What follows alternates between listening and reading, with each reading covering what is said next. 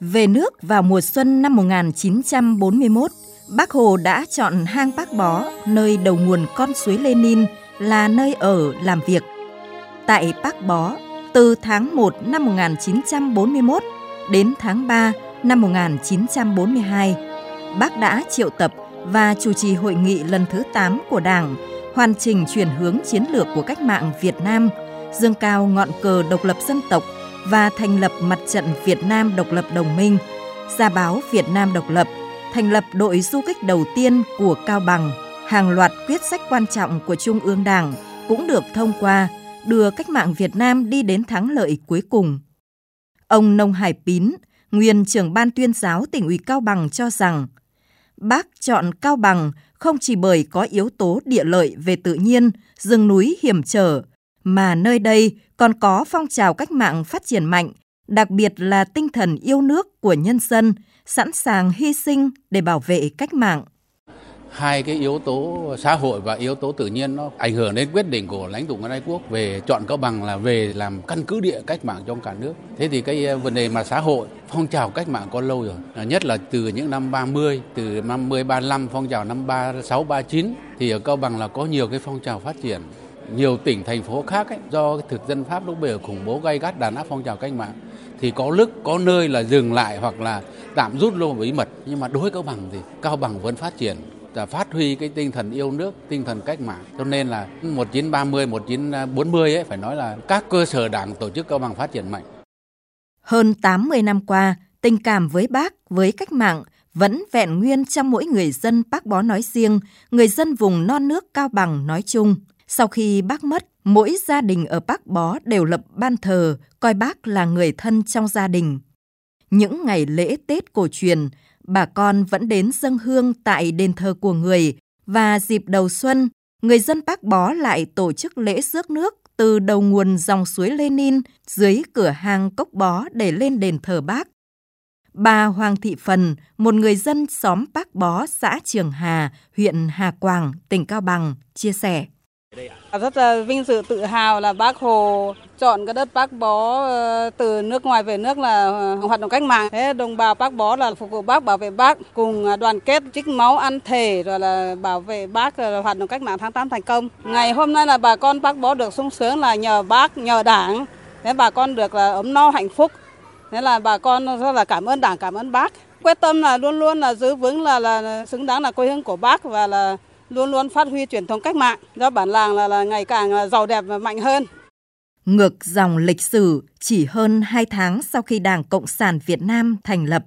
ngày 1 tháng 4 năm 1930, tại suối Nạm Lìn, xã Hoàng Tung, huyện Hòa An, tỉnh Cao Bằng, chỉ bộ đảng đầu tiên tại Cao Bằng được thành lập. Tháng 12 năm 1940, đồng chí Hoàng Văn Thụ đã gặp bác tại tỉnh Tây Trung Quốc báo cáo với người về công tác chuẩn bị cho Hội nghị Trung ương lần thứ 8. Trong thời gian chuẩn bị về nước, Bác Hồ đã tổ chức một lớp huấn luyện chính trị cho 40 thanh niên cao bằng yêu nước tại Nạm Quang, Ngam Tày, Trung Quốc, làm hạt nhân cho việc xây dựng phong trào cách mạng ở địa phương sau này. Không phụ lòng mong mỏi của bác, những thanh niên cao bằng năm đó đã trở thành những hạt nhân ưu tú của cách mạng và có nhiều đóng góp cho sự nghiệp cách mạng, nối tiếp truyền thống các thế hệ cha ông, tuổi trẻ Cao Bằng hôm nay cũng đang là hạt nhân nòng cốt trên nhiều lĩnh vực. Hiện với hơn 120.000 đoàn viên thanh niên, tuổi trẻ Cao Bằng là lực lượng sung kích để xây dựng vùng biên cương ngày một phát triển hơn. Chị Tô Phương Chi, Phó Bí thư Thường trực tỉnh đoàn Cao Bằng cho hay,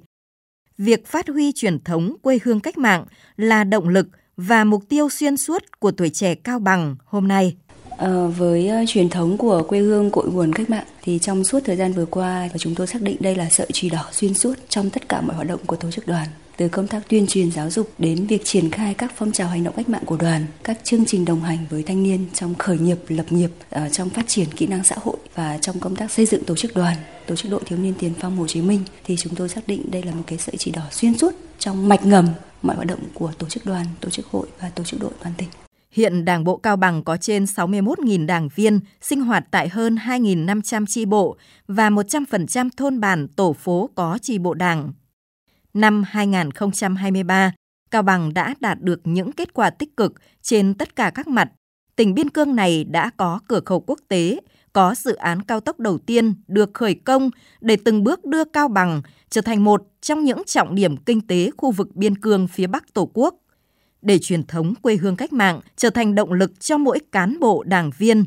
tỉnh ủy Cao Bằng đã thông qua đề án đổi mới công tác tuyên truyền giáo dục truyền thống trên quê hương cách mạng Cao Bằng. Đề án nhằm khơi dậy niềm tự hào và trách nhiệm của mỗi đảng viên, người dân đối với quê hương đất nước, cùng tỉnh tập trung phát huy các lợi thế, tạo bước chuyển biến mới trong phát triển kinh tế xã hội. Ông Bế Thanh Tịnh, trưởng ban tuyên giáo tỉnh ủy Cao Bằng cho hay. Cái ngọn lửa từ Bác Bó thực sự là một tài sản hết sức quý báu của Đảng bộ và nhân dân các dân tộc tỉnh Cao Bằng. Trong ờ, thời gian vừa qua thì đối với tỉnh ủy Cao Bằng một cái đề án ờ, phát huy truyền thống quê hương cội nguồn cách mạng, giáo dục, bồi dưỡng cho các thế hệ, đặc biệt là thế hệ trẻ để thực hiện tốt các cái mục tiêu nhiệm vụ chính trị của Đảng bộ tỉnh trong ờ, các cái nhiệm kỳ nhất là cái nhiệm kỳ 2020 2025 thì chúng tôi xác định là cái việc phát huy truyền thống ờ, quê hương cội nguồn cách mạng ờ, chính là nền tảng tinh thần là chỗ dựa của Đảng bộ phát huy cái nguồn lực nội sinh để mà thực hiện thắng lợi các mục tiêu nhiệm vụ về phát triển kinh tế xã hội, xây dựng đảng cũng như đảm bảo về quốc phòng an ninh. Ngọn lửa từ bác bó vẫn đang được các thế hệ nhân dân Cao Bằng hôm nay gìn giữ, phát huy, biến truyền thống thành động lực để xây dựng biên cương ngày càng phát triển, xứng đáng danh xưng nơi quê hương cội nguồn cách mạng. Bát cơm mong chờ người già ước mơ, liếu lo y tơ môi đồng che thơ. Bác ơi tóc dương bạc thơ,